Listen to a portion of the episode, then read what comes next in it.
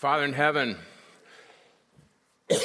we bless your name, Lord, and uh, come to you in the name and because of Jesus, we can come to you boldly. And uh, we come to your throne as weak and needy, but Lord, we come praising you for you are our, our strong and uh, everything we have in you, you provide for us. And uh, we are so grateful for all your blessings. We as I was driving in this morning, just reflecting uh, on the beautiful maple trees, that these leaves are dying, and it reminds me of you because how it's amazing how something that's dying can be so beautiful.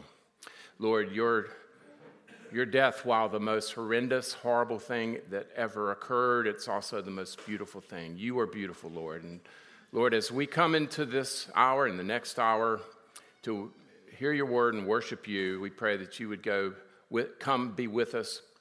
And uh, Lord, help this servant of yours to uh, decrease and that you would increase as we look at your glorious word this morning. Give us eyes to see and ears to hear it.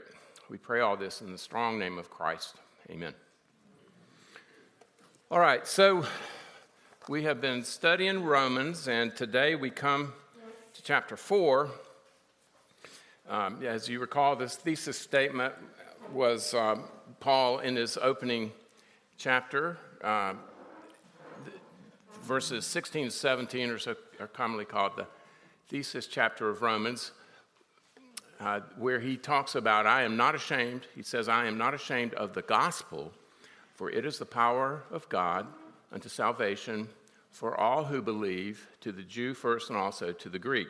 For in it, it being the gospel, the righteousness of God is revealed from faith for faith, as it is written, the just shall live by faith. And just a quick review, in case you haven't been here for the previous. We in Romans, we we uh, just looking at chapter one. You know, Paul, go, where that thesis is, he he says it's to all of this he's writing to bring us about to the obedience of faith. That's one of the goals. And he talked about how the wrath of God is revealed against all ungodliness and unrighteousness of men who suppress the truth. We're all without excuse. And you see that phrase, that one of the saddest phrases or in all the Bible, he gave them up, um, repeating in chapter 1 those that uh, resist and suppress that truth. And, and, primarily in chapter 1, he's talking to the Gentiles. Then he turns and flips it on the the self righteous um, Jews who are listening to that and probably feeling very sanctimonious.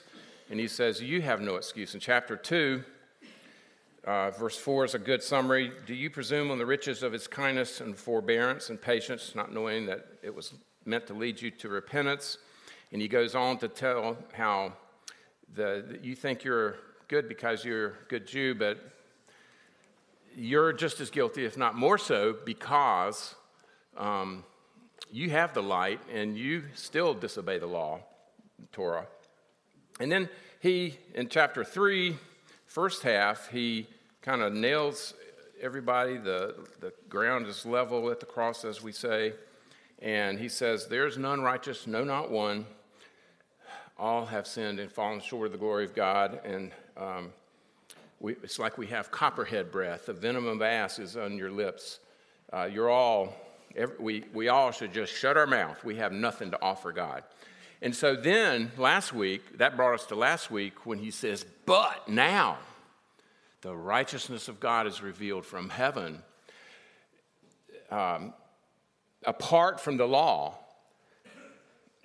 And even though the prophets bear witness to it, and we talked about how uh, of that great exchange. And so that was the hinge where Paul's you know, shifting from the depravity of man, our utter radical corruption of, of every person, to the glorious gospel. So the theme last week was justification by faith alone. And uh, Paul, uh, you know, I just caught myself saying, um, you know, I got to I got to get over that. When I was in Toastmasters many years ago, just I was the um master. And they set up a bucket for me with marble. Every time I'd say um, the, the guy in the back would drop a marble in it. And it's like every five seconds there would be this marble drop. It's very distracting, but it, I need to get that back, but that would be distracting, so I'm not. But anyway. So men and women can be justified before the God of Abraham, Isaac, and Jacob apart from the law of Moses. In other words, apart from anything they're doing, anything, any good works or their own striving. This teaching is, was, was so hard for the Jews, and it's very hard for us uh, today because it, can, it is offensive. Someone who has strived to be good and takes pride on their moral, upstanding behaviors do not respond very well to the idea that all their good behaving and good works are not appreciated, let alone that they don't count for anything, which what Paul is saying. You know, all my efforts come to nothing. I've been careful to do everything right all my life, and I've lived a good high moral code. Um, and, and God won't appreciate that. It can be very offensive and humbling. And, and yet, somebody who hasn't been good like me uh, gets into heaven. Um, and, you know, I've towed, my, towed the line all my life. And so, this insistence with the law was a Jewish thing, but it's our thing too. It's our default mode that we want, we feel like we have to have something to do with it.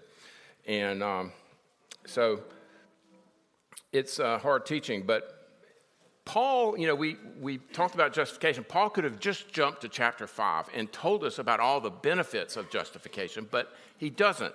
In chapter 4, instead, what he does is he wants to answer his critics. And no doubt Paul had heard in the synagogues stuff like, you know, Paul, this new gospel is contrary to everything we've ever been hearing all our life. It's a denial of what we've been teaching, uh, what we've been hearing, being taught from the scripture. And then it's as though in chapter 4, Paul says, Oh, really? So let's, let's go back and look at those scriptures. So uh, let's do that now as we look at Romans 4, chapter, chapter 1. We're going to go, first, I'll read the, the full um, passage. Before I read it, um, do y'all remember Sesame Street? Do you remember that on Sesame Street, they would uh, usually have this. Today's program is brought to you by the letter Z or whatever. Pardon me? Number three? Oh, and the number three, yes. Well, today number four. We're in chapter four, Rose. But if, if we were if we were going to do that today, today's lesson in chapter four is brought to you by the letter L. L for logizomai, which is the Greek word for imputation. We're going to talk about imputation ad nauseum today. In fact, we will see that word, the, that's the Greek word for imputed. We will see it in, chap, in verse 3, verse 4, verse 5, verse 6, verse 8, 9, 10, 11, and even next week's passage, verses 22, 23, and 24. So, chapter 4 is just uh, rich with logizomai. And of course, that means credited or counted, as we went through last week. That's uh, the definition, by the way, is in your handout, and if uh, you should have it on the back of the page, that definition, which um, we went over last week as well. And you will recall there are three imputations of the gospel. I reprinted it here this week because it is the essence of the gospel. You've got the first one where, which is really Romans 5, where God imputes uh, the sin of Adam because he was our federal head. We are all infected, as it were, with Adam's sin and Adam's fall sin. We all, we have, that's the first imputation. And then the next two are the gospel, basically, the great exchange. Our sin was imputed or credit to Christ. He took on our sin, like in Isaiah 55, for he bore our iniquities. And then the second imputation is the other half of the gospel. We are our, not only was our sin imputed to Christ, his righteousness, his record was imputed to us. So we're going to go over um, those things again today. Repetition is the mother of uh, learning. And so this may sound like old stuff, but Paul is repeating it for a reason. It's so important. He repeats it. So let's, let's now read God's word in Romans chapter 4, verses 1 through 12. What then shall we say that Abraham, our forefather, according to the flesh, discovered in this matter? If in fact Abraham was justified by works, he had something to boast about, but not before God. What does the scripture say? Abraham believed God, and it was credited to him as righteousness. Now, to the one who works, wages are not credited as a gift, but as an obligation. However, to the one who does not work, but trusts God, who justifies the ungodly, their faith is credited as righteousness. David says the same thing when he speaks of the blessedness of the one to whom God credits righteousness apart from works. Blessed are those, and he quotes from Psalm 32 Blessed are those whose transgressions are forgiven, whose sins are covered. Blessed is the one whose sin the Lord will never count against them. Is this blessedness only for the circumcised or also for the uncircumcised? We have been saying, again, the repetition, we have been saying that Abraham's faith was credited to him as righteousness. Under what circumstances was it credited? Was it after he was circumcised or before? It was not after, but before. And he received circumcision as a sign, a seal of the righteousness that he had by faith while he was still uncircumcised. So then, he is the father of all who believe but have not been circumcised, in order that the righteousness might be credited to them. And he is then also the father of the circumcised, who not only are circumcised, but also who also follow in the footsteps of the faith that our father Abraham had before he was circumcised. So that ends the reading of God's word. Let's look at it verse by verse now. Paul again is making his case that all are justified by faith alone by using Abraham as his example. And why did he use Abraham? Well, Abraham, the father of the faith, and it was the paradigm example for Jews. In fact, you know, you recall in um, John's gospel, the Jews cried out to, or, or you know, to um, Jesus. They said, "We have Abraham as our father." They took, they associated their status with Abraham. So, um, in essence, Paul here says, "Well, let's let's talk about Abraham." And so, in this first few verses, Paul is going to answer the three questions he raised at the end of chapter 3. Uh, Romans, the first one, Romans 3.27, he asks, what about boasting? And of course, he says it's excluded. And then, um, so verses 1 through 8 of chapter 4 address that question using his paradigm example here, Abraham, as the example. So, verse 1 What then? In other words, it can be translated, therefore, referencing everything he said in the past, in the previous chapter, shall we say about, shall we say that Abraham, our forefather, according to the flesh, discovered in this matter? I love that word discovered. Abraham, as, since he was esteemed most notable, and the Jews extolled him, he's using him, and he was the forefather according to the flesh. Paul looks at him as an example of what he's been talking about how a person is justified by faith and not by works. And in verse 2, if in fact Abraham was justified by works, in other words, by his own performance, what Paul does here is he immediately sets forth the antithesis, i.e., the wrong answer. He, he says, um, if, if he was justified by works, he had something to boast about. but not before God. We can fool each other, but we can't fool God. If our right standing before God was because of obedience, our obedience, we would indeed have a reason to boast. But we don't. and, and, even Abraham, it, this would have been kind of foreign to the Jewish ears, and it's foreign to us. Abraham didn't have anything to boast about. Paul's second reason um, is he appeals to Scripture, it, which is the final court of appeal. What does Scripture say? I think it's interesting. He doesn't say Scriptures, he says Scripture. In verse 3, he says, What does the Scripture say? And I love the way the King James Version does it. He says, What, what saith Scripture? The Scripture. And of course, this is a, a very good question we should always ask with anything.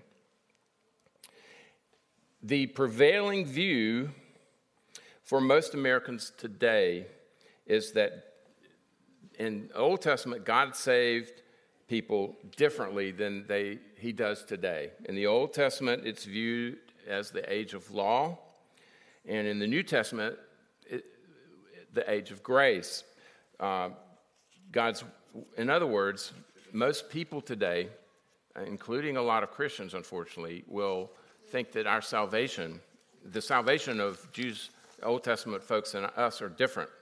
And Paul refutes that notion here by using Abraham as his example, and he quotes Genesis 15. Uh, in verse 6, it says, and he quotes it in the scripture here, in, um, in verse 3 Abraham believed God, and it was credited to him as righteousness. In other words, he put his complete trust in God and his word, and God counted that as righteous. Uh, now, any Jew back then would have known this verse like we know John 3:16. It wasn't unfamiliar to the Jews. This was a verse that they were very familiar with. So he's appealing to them on that basis. Paul is essentially showing them that he didn't make this up. Faith has always been the means of salvation. It was then, it still is. That's the way, the only way to receive God's favor is through faith. There's nothing mentioned in, in uh, Genesis, or uh, Paul doesn't mention it, of his working, his, his meritorious, uh, his merit, or anything he did to be right before the Lord. There's no law keeping, no circumcision mentioned.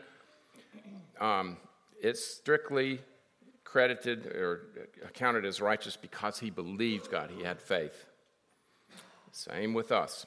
So, and we know Jesus said, Abraham saw my day and rejoiced in it. It was Abraham was putting his faith in Christ.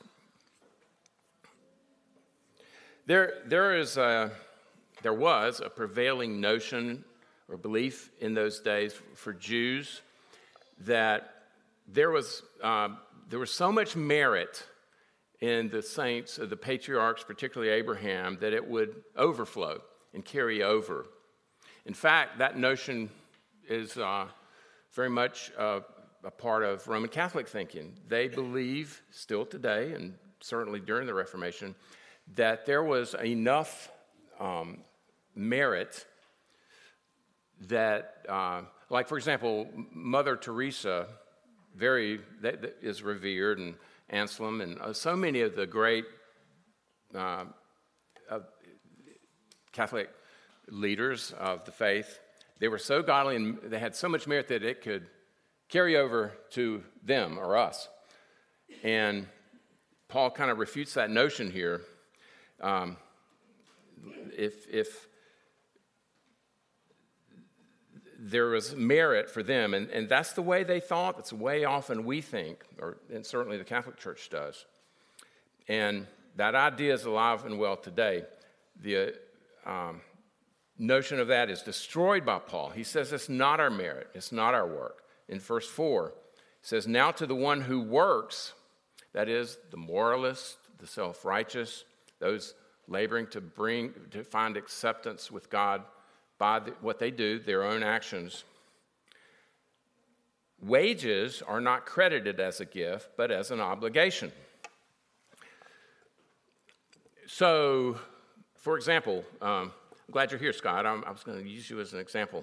Last um, to this verse reminds me of um, my time with you. At, at, at your last February or January through April, I took a part time job with Scott. He hired me to help during tax season. I wanted to make a little extra money. And um, so, do you think that I was thinking, boy, all these hours I'm putting in, I sure do hope that Scott will give me a gift at the end of this? Of course not. Um, he was obliged to pay me, he was obligated. I, I, put in my hours, I expect a paycheck. Um, so, that's the idea here. And, and that would be in contrast to at the end of our, my little stint there, after April 15th, of course, um, there was an office staff celebratory party at the steakhouse. And he invited, graciously invited me to go have a steak, which I, I think I got chicken, but anyway. Um, that was not, he was not obligated to do that, but it was his gift. It was a very gracious gift so that's the idea here in verse 4 uh, when, Paul, when Paul says his wages aren't credited as a gift but as an obligation. And uh, it's something that God freely does, like Scott freely uh, gave. He wasn't obligated to do it. However, in verse 5, however, to the one who does not work, that is, the one that, who relies on his own supposed goodness and strivings, but trusts God who justifies the ungodly. And as a review from last week, justified means to declare unrighteous or count or reckon. My mother always used the word reckon. Uh, a legal term, not meaning not guilty, you're acquitted. For those who trust God, who justifies the ungodly, or as I like to quote the NIV version, those that justify the wicked, their faith is credited as righteousness. Well, that's what Abraham was ungodly, right? So let me stop here and maybe draw y'all in. Who can tell me an example, maybe, of how Abraham was ungodly?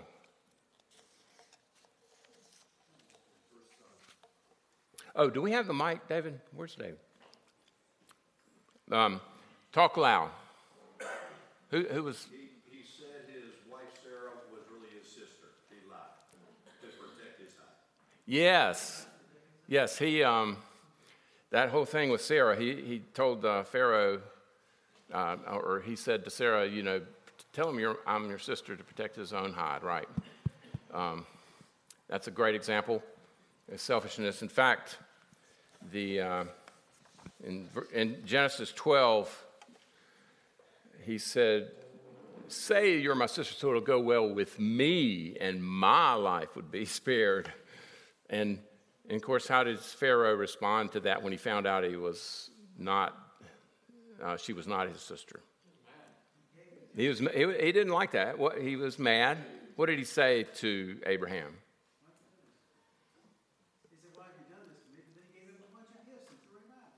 Yeah, why did you do this to me? Um, and then uh, he, he gave him gifts, so, uh, and his life was spared. Any other examples of where Abraham was ungodly? There are a bunch of them. Well, yeah, he, he, he was an ungodly man. He came from an ungodly country. He was a moon worshiper out in Ur. Absolutely. That, he was an idolater, as we Marshall. all are. Any other examples of why? He, he uh, caved into Sarah when she said, uh, Here, take my, my maidservant Hagar, and, and that's how we're going to have a son. Yes. In other words, she wasn't trusting God, so he went along with that and said, Okay, that's the plan, you got it. Yes. Um, that always tickles me. I mean, it would be like Dorothy saying, you know, we can't conceive. Why don't you go into this young, beautiful uh, why, don't, why don't you have sex with her? And Abraham, you know, when he says, okay, Uh, it's very faithless. I mean, God could have right there said, you know what, I'm, I'm done with you. But he didn't. But he, that was another great example. Any others?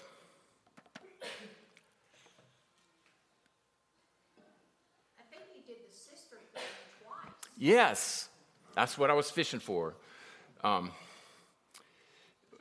so, what was the other one? Who was that with? What king was that with? That was with, um, it Abimelech, one of the kings of one of the lesser uh, countries, I think? He That's exactly Abimelech. right, Cindy. Abimelech. And, it, and, and as a matter of fact, on that time, God was so mad, he shut up all the wombs of Abimelech's women in his little kingdom, wherever that was, because uh, they couldn't conceive either. So, That's right. He, he, uh, and uh, when Abimelech found out, found out about it, just kind of like um, Pharaoh, what was his response? oh, he was hacked off for sure. Yes, he was ticked off, but he and he said, "What is this that you have done?" It was, you know, that that phrase, "What is this you have done?" We've heard that a lot in Scripture. It was the first thing that God said to Adam, "What is this that you have done?" He he was. It was a great example of even the pagan kings behaved better than the patriarch. In fact, with Abimelech, um, he was told that this man's a prophet of God. And so, you know, Ab- Ab- Abimelech is thinking, gee, this man's a prophet of God and he's doing this nonsense and this foolishness. I mean, even the pagan kings were more righteous than Abraham in a sense, you might say.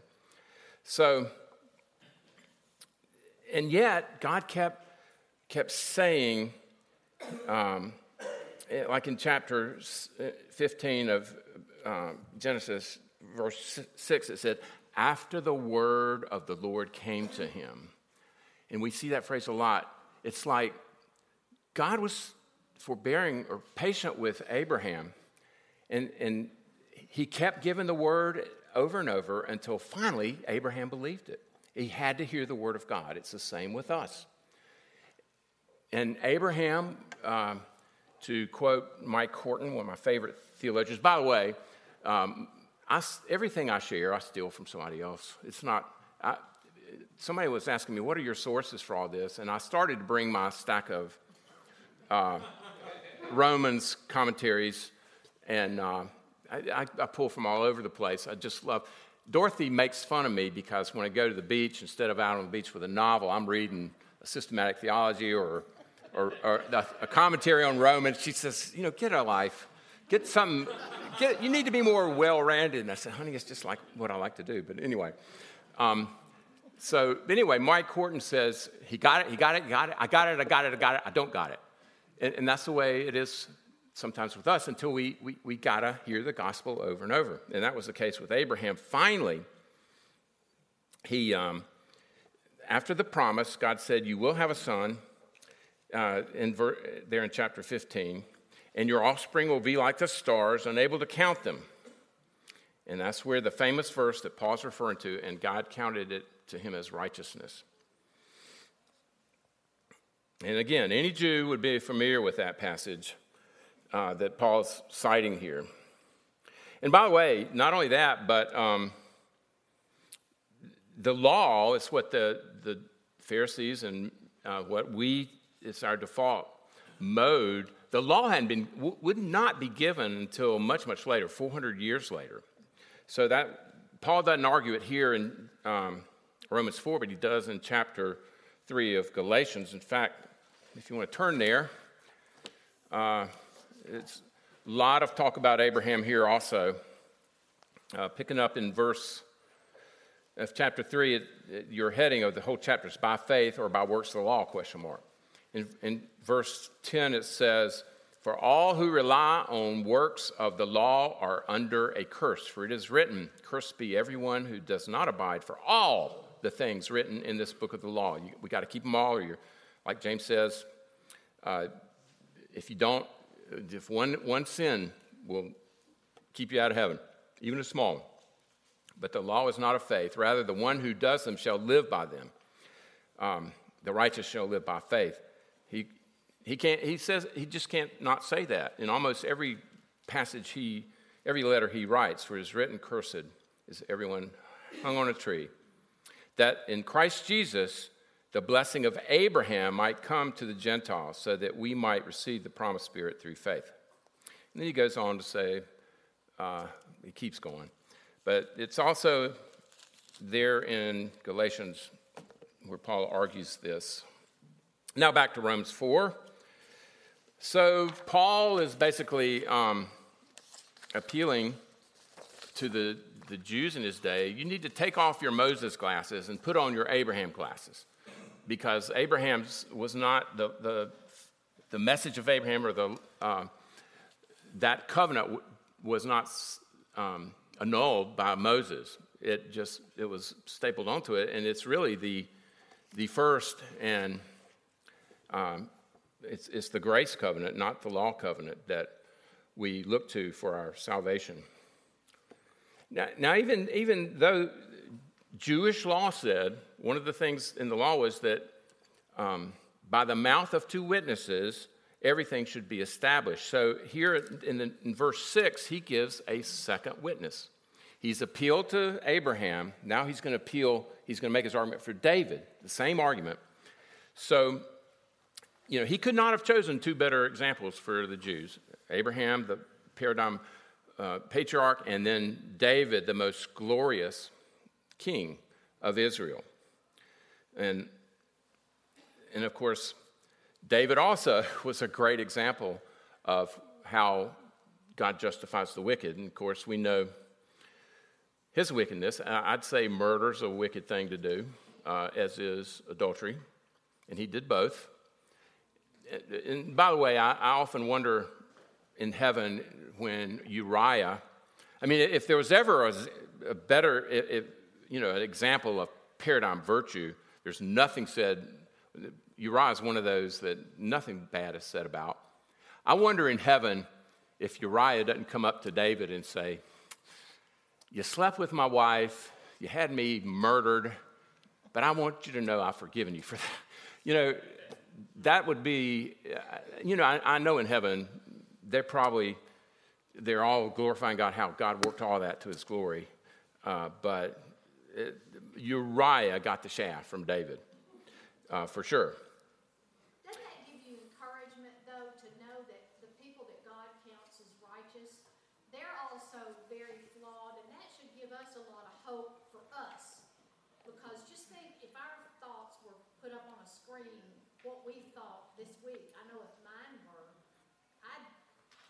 so embarrassed for anybody to see what I look like on the inside. Yep.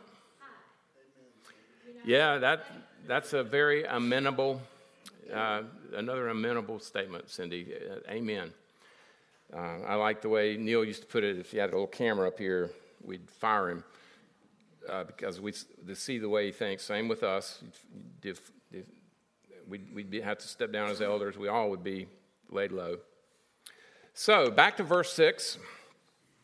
David says, he's referring to David, David says the same thing when he speaks of the blessedness of the one to whom God credits righteousness apart from, that is completely separate from works.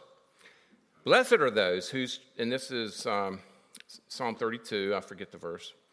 Blessed are those whose transgressions are forgiven and that's as far as east is from the west, totally forgiven, whose sins are covered.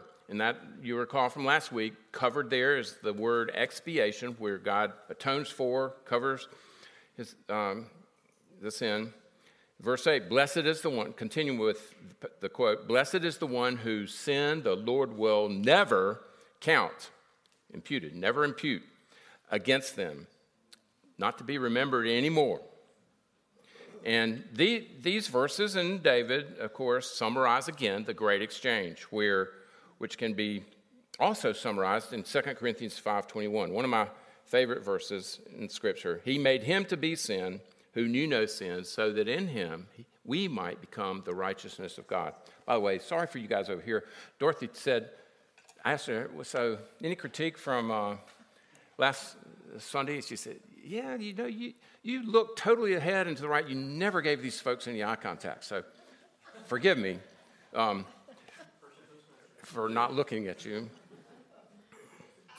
So, this is a verse that 2 Corinthians 5:21 I think every Christian should memorize.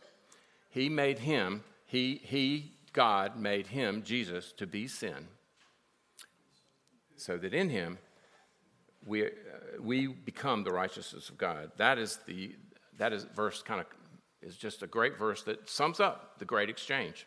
We get his it, it's just the the wonderful um, wonderful truth of the gospel.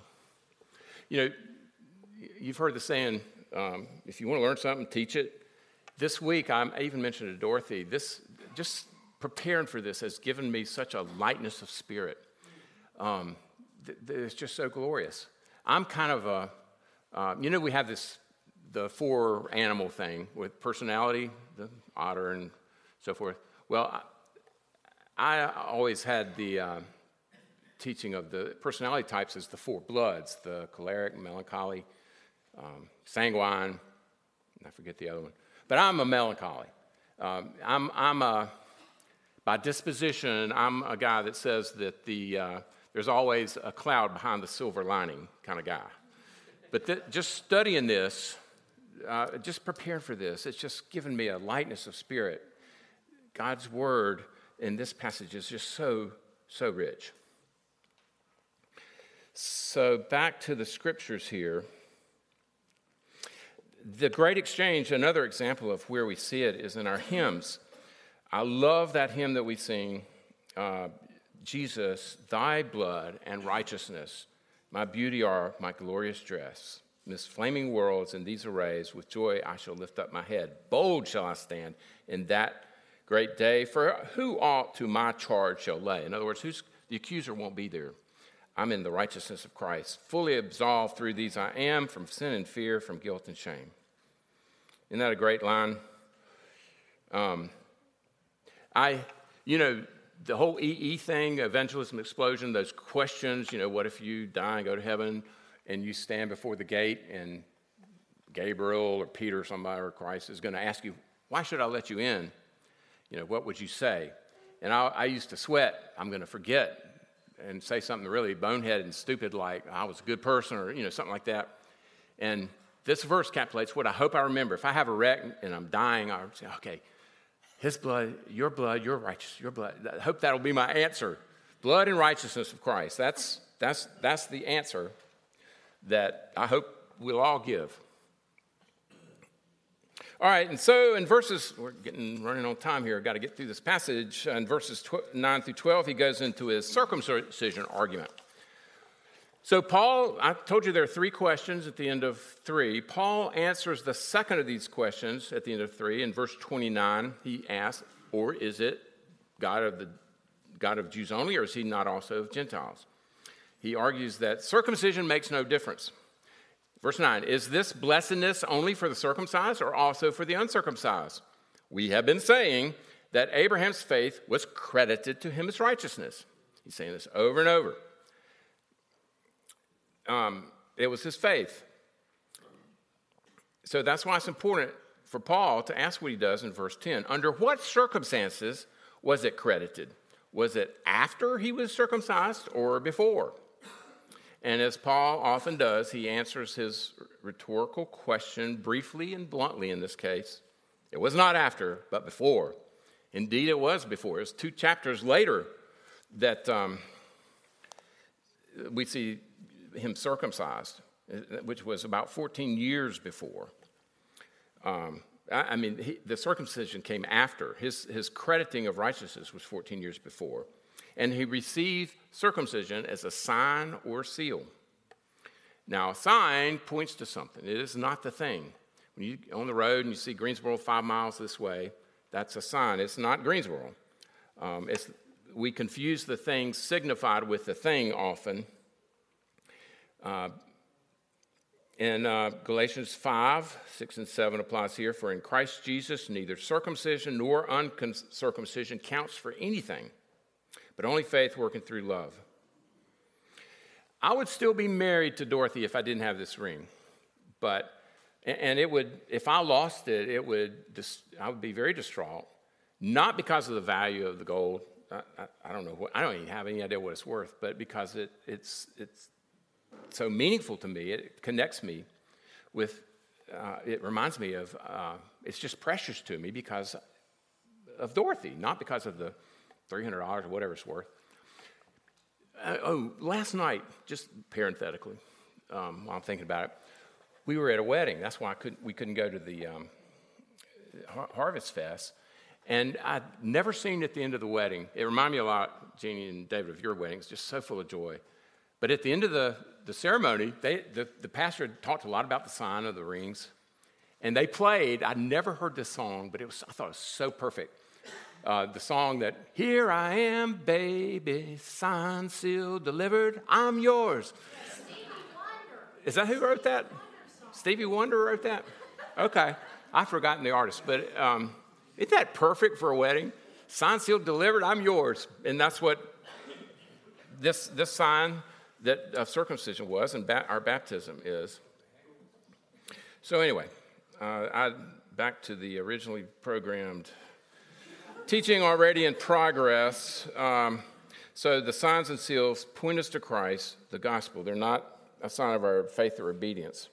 And then he goes on to say, in verse 11, of the righteousness that he had by faith while he was still uncircumcised. He's making his point. Paul is stretching that, stressing that the righteousness is universally av- available to both Jews and Gentiles. So then, he is the Father, that is the spiritual Father of all who believe, who believe that have not been circumcised, in order that the righteousness might be and forever credited to them. And he is then the father of the circumcised, who not only are circumcised, but who also follow the footsteps of the faith that our father Abraham had before him before he was crucified, the Messiah to come. So he's just not giving examples uh, to, of the Jews who were saved. Um, the Gentiles, you know, might be feeling left out. You know, you're talking about Abraham. We, we may not know Abraham from squat, the, the Gentiles, he emphasizes that it's for him, them also. And uh, that they, Abraham had faith while he was still uncircumcised, just like they were. Okay, so, you know, um, we've got a few minutes here, and uh, we have a ta- we talked about, you know, justification by faith was a, um, really wasn't new, but Luther that we reformed it. Uh, we going back to Scripture. Uh, it's a it's a teaching that was kind of resurrected in, the um, 16th century. But you'll hear a lot of people talk about, yeah, but James says, and I'll quote. Um, well, let's turn, let's turn there and read it. Um, I think we, we should address this because it's uh, just like Paul often anticipates objections. As Christians, we'll hear this objection a lot. Turn in James. Uh, if you turn in chapter 2, verses 14, I don't think I put that there, Booth, But if you have your Bibles, I'll read it. What good is it, my brothers, if someone says he has faith but does not have works? Can that faith save him? If a brother or sister is poorly clothed and lacking in daily food, and one of you says to them, Go in peace, be warmed and filled, without giving them the things needed for the body, what good is that? And so faith by itself, it does not have works, is dead. But someone will say, You have faith and I have works. Show me your faith apart from your works, and I will show you my faith by my works. Do you believe? Uh, you believe that God is one, you do well. Even the demons believe and shudder. Do you want to be shown? Uh, you foolish, foolish person, that faith apart from works is useless? Was not Abraham our father justified by works when he offered up his son Isaac on the altar? You see that faith was active along with his works, and faith was completed by his works. And the scripture was fulfilled that says, Abraham believed God, and it was counted to him as righteousness. Where have I heard that before? And he was called a friend of God. Now, this is the verse that they'll quote out of context verse 24. You see that a person is justified by works and not by faith alone. That's the verse that the Catholics and that it, will people, anybody who's arguing that your, your good behavior is going to give you merit. That's the verse they quote, right? And if you take that verse out of context, you see that a person is justified by works and not by faith alone. And then he goes on, in the same way, Rahab the prostitute was justified by works when she received the messengers. And he, um, he goes on and on. So Luther got a lot of flack and got pounded with this passage. In fact, Luther kind of capitulated and said, uh, Yeah, the James is a epistle of straw. He later recanted or repented of that and, and said it was in the canon. Um, so, somebody that quotes James 2:24, you see that a person is justified by works and not by faith alone. How would you answer that? Where's the mic? Um, how would you answer that objection? Is it a contradiction? Faith is an intangible thing. You can't pin it down, whereas works are tangible. And so if you don't have the works, you can't really give any credibility to someone say, well, I have faith, because they have to be, ma- it has to be manifested in some way. Your faith has to have some sort of fruit or manifestation to be evident. Very good. Another amenable. Um, Mr. Stephen. I would uh, would say that it's that a person that is justified by works alone is not saved, but by faith alone you are saved. Well, that's the very opposite of what he says in verse 24, right? Yeah. But, but yes, that's, that's the um, tension there, is how do we reconcile verse 24 James with what Paul said, what you just quoted? This is one of many. In, okay. Uh, it's one of many instances where it's just absolutely essential to pay close and careful uh, attention to the use of language. Uh, Calvin's commentary on James makes makes the point that uh, in in refuting an argument, we may sometimes make the concession of allowing a use of language which we don't actually agree with. In this case, to call it faith is such a concession. He's not talking about, I mean, he's not talking about faith in the way that Paul is. He's addressing a different issue. So he's saying, in effect, well, you say you have faith, but you really don't.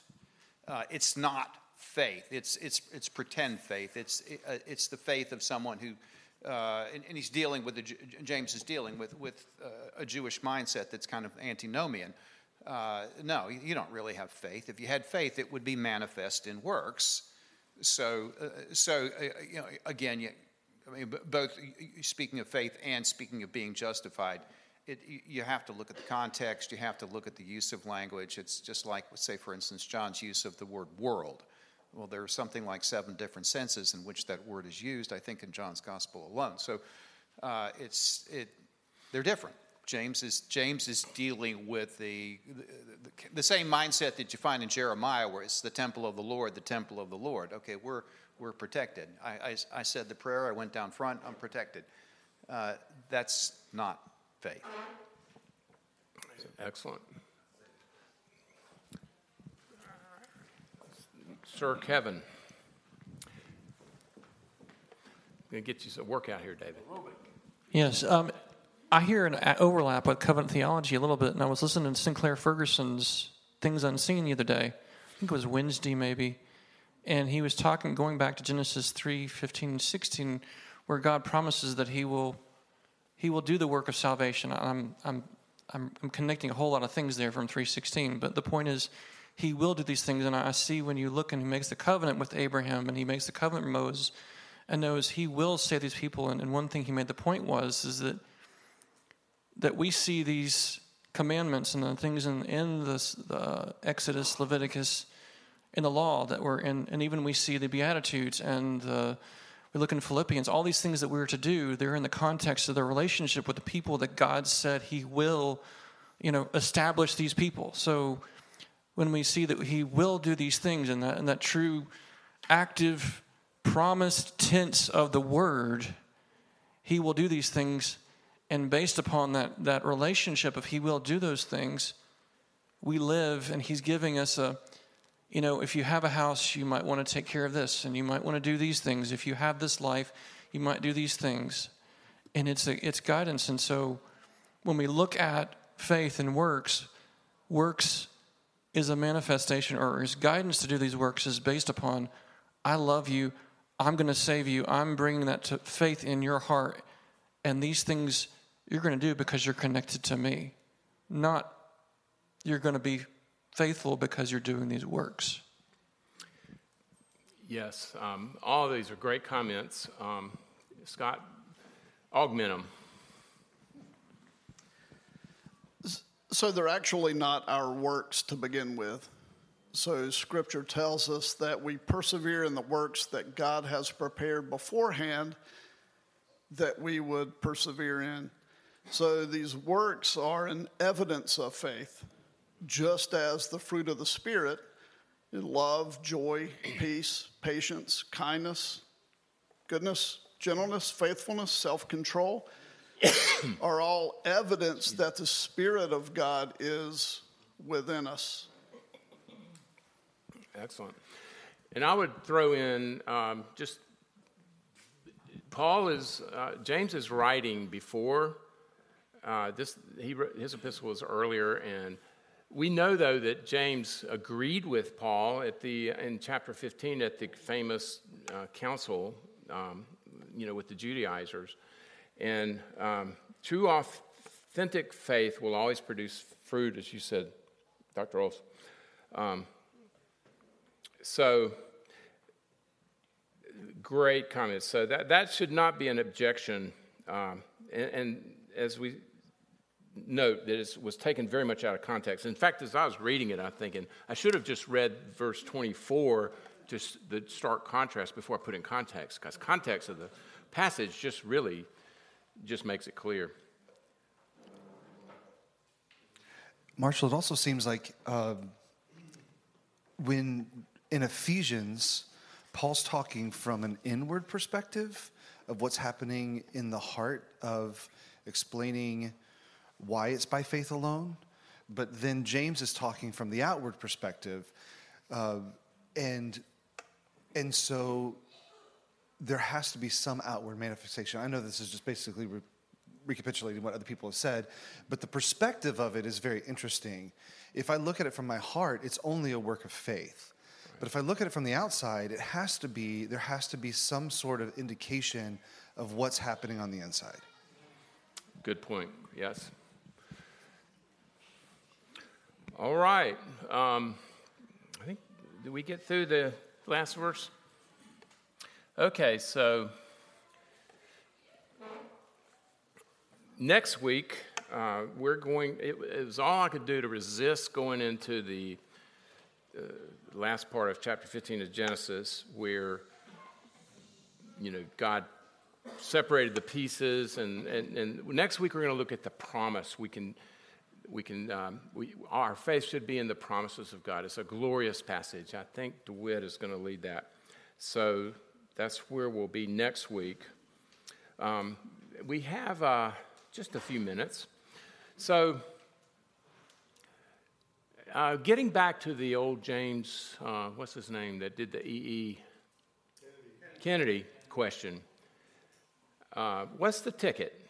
Uh, just anybody want to share regarding heaven, the requirements for admission? Who gets in and who doesn't? Anybody want to? All right, you're on the spot. Quick, you're, you're in an elevator. Quick, answer and uh, quickly. How, how, do you get in? I'm, I'm Peter. You're there, and I'm, I'm St. Peter. How do you get in? Well, why should I let you in?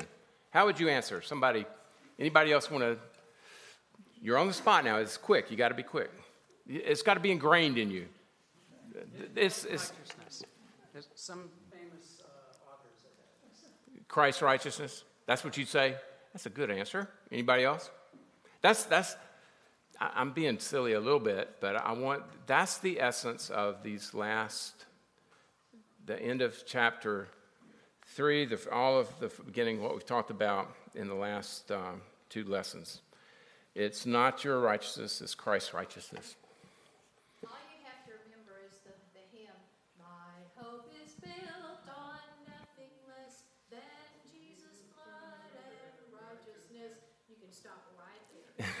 yes. I sing that hymn every election day when I don't get what I want. yeah. Amen. All right. Well, let us um, now, as, we'll have a little time for fellowship before we go to worship. Let me close in prayer. Our Father in heaven, uh, Lord, our hope is built on your righteousness, nothing else. Uh, thank you that you were made to be sin and that in him uh, you, you put on Jesus all the wrath of God for us, for us. Lord, what a glorious gospel. I pray that for each of my friends here, and as I pray for myself, that we would believe it. Uh, believe it so deeply that our hearts would overflow with gratitude and praise you. Uh, Lord, as we go now into worship in a few minutes, I pray that uh, you would go with us. I pray for everyone here, and myself included, for those who are struggling. I pray that you would be their answer, that you would give hope to those who have no hope or feeling low. Um, for those that are suffering, I pray you'd be their healer. For those that are struggling with a relationship, I pray that you would heal that. And I pray most of all for those who feel they have sinned, that they would run to you and run to you with um, belief that you, um, your burdens are light, your yoke is easy, and your burdens are light, and that you will no wise cast out any who do come to you in faith. And that we can leave here today knowing that we have your righteousness and all that comes with that, uh, all the benefits of Christ. Go with us now, and um, we give thanks for this word. Thank you that you reveal yourself to us through your word, what you're like. Your goodness just explodes off these pages, and we praise you. And on heaven's blissful shore, your goodness, Lord, we will adore. And we adore it now, and we praise you. In Christ's name we pray. Amen.